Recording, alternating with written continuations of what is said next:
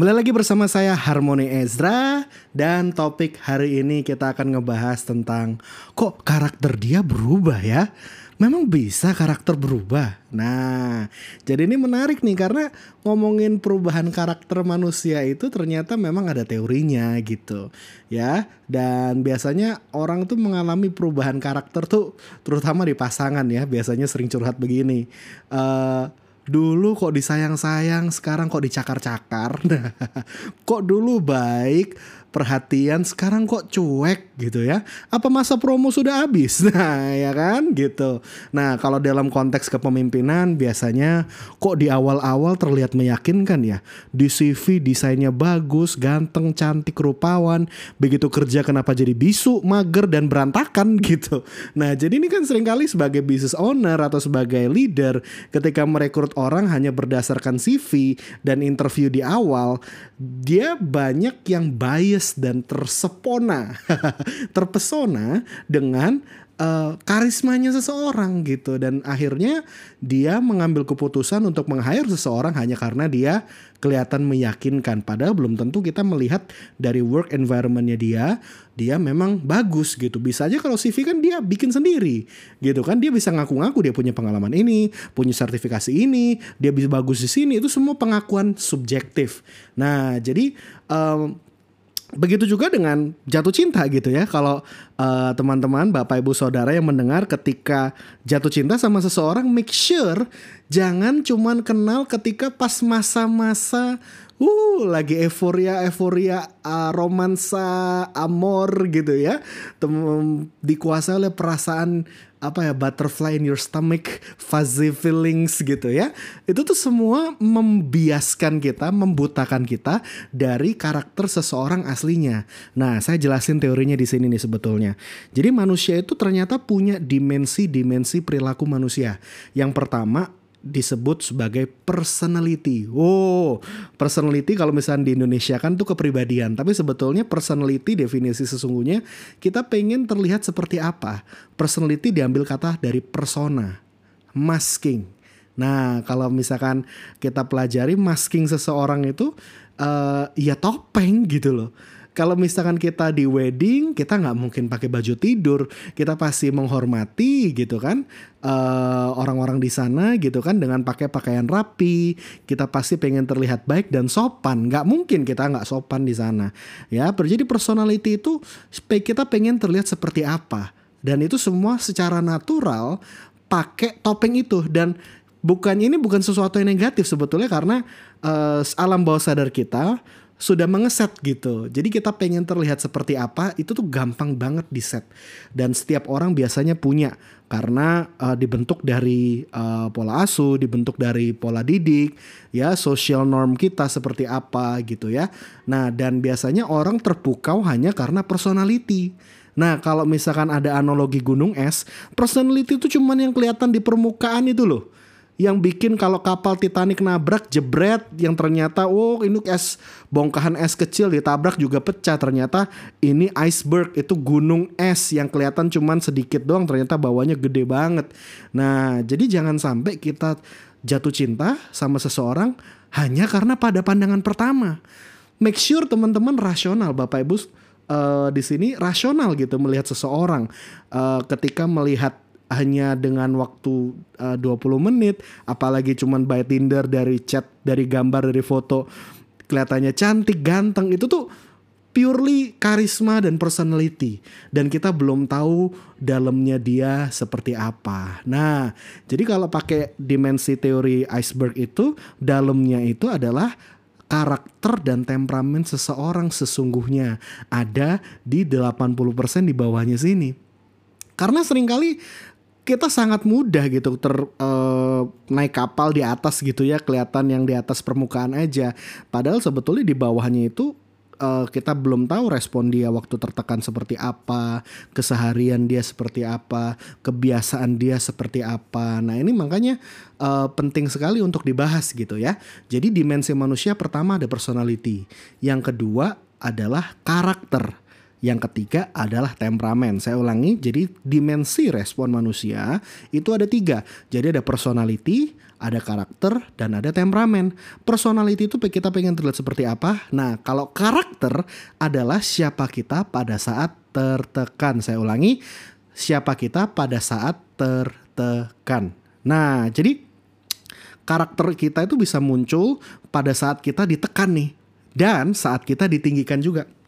Makanya ada pepatah mengatakan kita bisa melihat watak atau karakter asli seseorang ketika dia ditekan atau ketika dia memiliki kekuasaan. Betul sekali. Karena ketika seseorang tertekan, muncullah watak aslinya dia. Ketika di saat genting, muncullah keegoisan dia. Begitu juga ketika lagi memiliki uang banyak, jabatan tinggi, kekuasaan, juga muncul kekuasaan dia muncul respon dia sesungguhnya, karakternya seperti apa. Nah, jadi karakter itu respon kita pada saat tertekan atau ditinggikan. Nah, selanjutnya ada respon temperamen. Nah, temperamen ini adalah sifat atau perilaku yang sudah terbenam dalam gen pembawa sifat kita, dalam DNA kita. Nah, ini yang memang biasanya relatif sulit berubah. Nah, ini itu terbangun dari kebiasaan, dari genetika pola asuh orang tua kita, dari sifatnya orang tua kita, sampai 4 keturunan di atas kita, itu biasanya gen pembawa sifat kita masih nurun di situ. Nah, jadi untuk membahas hal ini, jadi Bapak Ibu mengerti gitu. Jangan sampai kita cuma terpesona hanya karena personality, topeng luarnya saja. Kita mesti kenali dia pada saat dia tertekan kayak gimana, pada saat dia kerja gimana, ya, pada saat dia stres gimana gitu ya. Oke, ini konteksnya saya bawa ke arah kepemimpinan dulu ya, soal dalam bisnis, soal organisasi dan pekerjaan. Kalau misalnya Anda seorang pemimpin, Anda melihat seseorang itu mesti sebelum masuk gitu ya, perlu ada melakukan assessment dulu, perlu dites dulu. Karena apa? Tes itu yang bakal mengcapture dia, respon dia pada saat di karakter dan temperamen. Nah, itu tuh bisa ada tesnya, namanya fotokarakter. Nah, Bapak Ibu bisa cek di fotokarakter.com, teman-teman bisa cek di fotokarakter.com untuk mengetahui dan pakai tes itu untuk sebagai seleksi.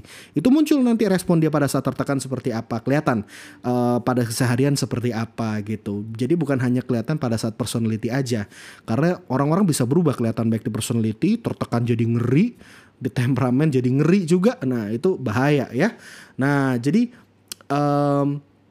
kalau misalkan di konteks pekerjaan, jangan lupa juga assessment itu is a one thing yang memang harus dipakai, tapi juga perlu ada probation. Kita perlu lihat gitu selama 3 bulan responnya dia seperti apa gitu ya. Dan ini pro tips sebetulnya.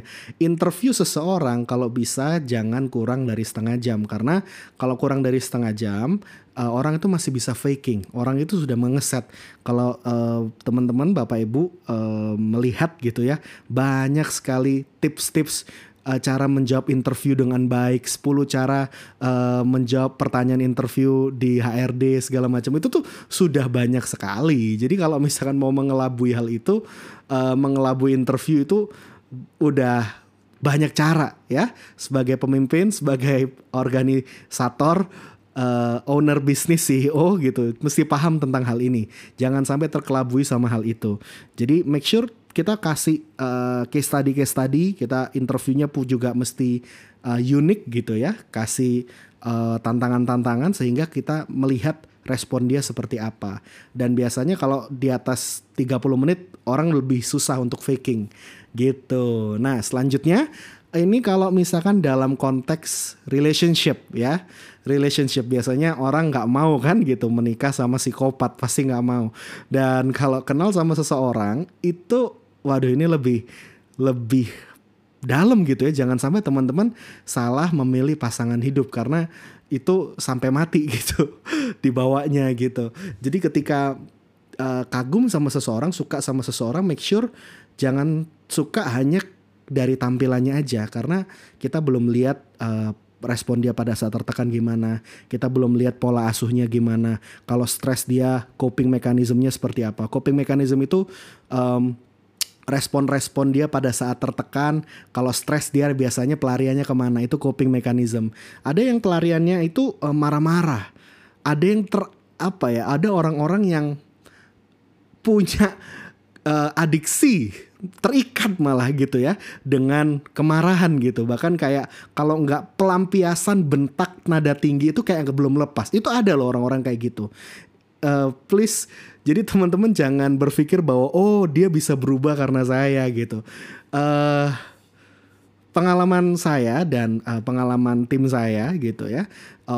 Ketika orang menikah itu biasanya faktor biasnya tinggi sekali.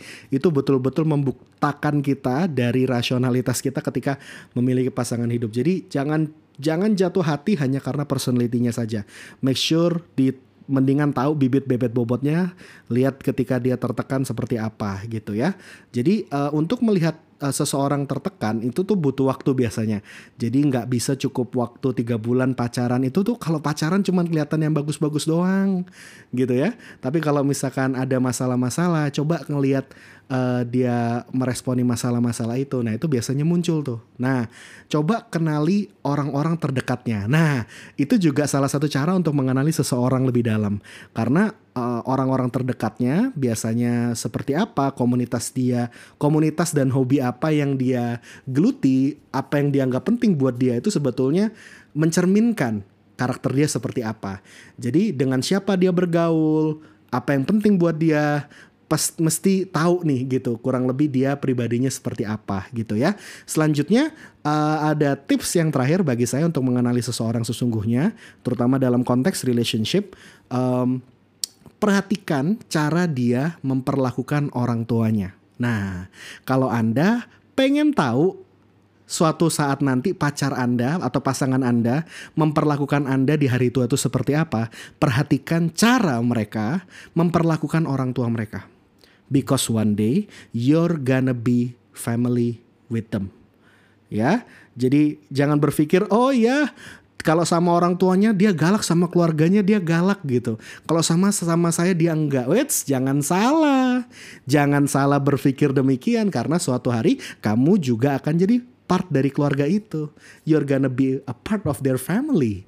Jadi make sure kalau kita menikah dengan seseorang, pastikan Anda kenal gitu ya, siapa dia sesungguhnya, pola asuhnya seperti apa, masa lalunya seperti apa, dan mindsetnya mesti kayak gini.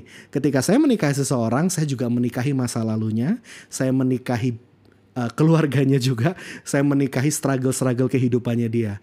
Jadi bukan hanya enaknya aja, bukan hanya terima ya bagus-bagusnya aja, tapi juga struggle-strugglenya juga. So itulah pembahasan dimensi respon seseorang manusia gitu ya. Jadi sebetulnya ngomongin karakter berubah itu, pribadi berubah itu sebetulnya mungkin kita belum kenal dia sesungguhnya seperti apa. Ya, saya ulangi, saya simpulkan bahwa dimensi perilaku manusia ada personality, ada karakter, dan ada temperamen. Personality adalah siapa kita saat di depan orang, kita pengen terlihat seperti apa. Itu adalah respon dimensi di personality. Dimensi karakter adalah respon kita pada saat tertekan ya, atau ditinggikan. Nah, respon temperamen adalah respon yang dibangun dari gen pembawa sifat dan kebiasaan kita dan pola asuh kita. Biasanya muncul pada saat keseharian kita. Kalau sudah nyaman, baru kelihatan temperamen dia sesungguhnya seperti apa. Nah, makanya ada yang orang begitu kenal gitu ya, di personality-nya kayaknya galak banget. Begitu kenal, ternyata dia hatinya Hello Kitty ya gitu, bisa gitu. Tapi sebaliknya juga ada, mukanya innocence ya gitu, kayaknya dia anak baik-baik deh, kalem. Begitu kenal ternyata dia gile, hatinya Hulk gitu ya, ngeri, psikopat nih orang gitu ya, kayak serial killer gitu. Pola pikirnya nggak ada belas kasihan gitu. Nah itu bisa banget kita kenali orang dengan teknologi masa kini gitu ya, dengan ilmu-ilmu psikologi hari ini, ilmu karakter, kita bisa mengenali seseorang tanpa waktu lama gitu. Jadi gambaran besar dia, respon dia pada saat tertekan dan keseharian itu sudah tercapture melalui assessment di fotokarakter.com. Jadi buat teman-teman yang ada pertanyaan, yang pengen diskusi topik-topik apa selanjutnya yang pengen saya bahas gitu ya, boleh langsung ke Instagram saya @harmoniezra dan DM saya, kita bisa ngobrol tentang topik-topik yang kira-kira mau dibahas selanjutnya nih, seputar tentang karakter, pengembangan diri, dan kepemimpinan. Alright then, thank you so much for listening. Saya Harmoni Ezra dan hope you get something good today. Bye-bye.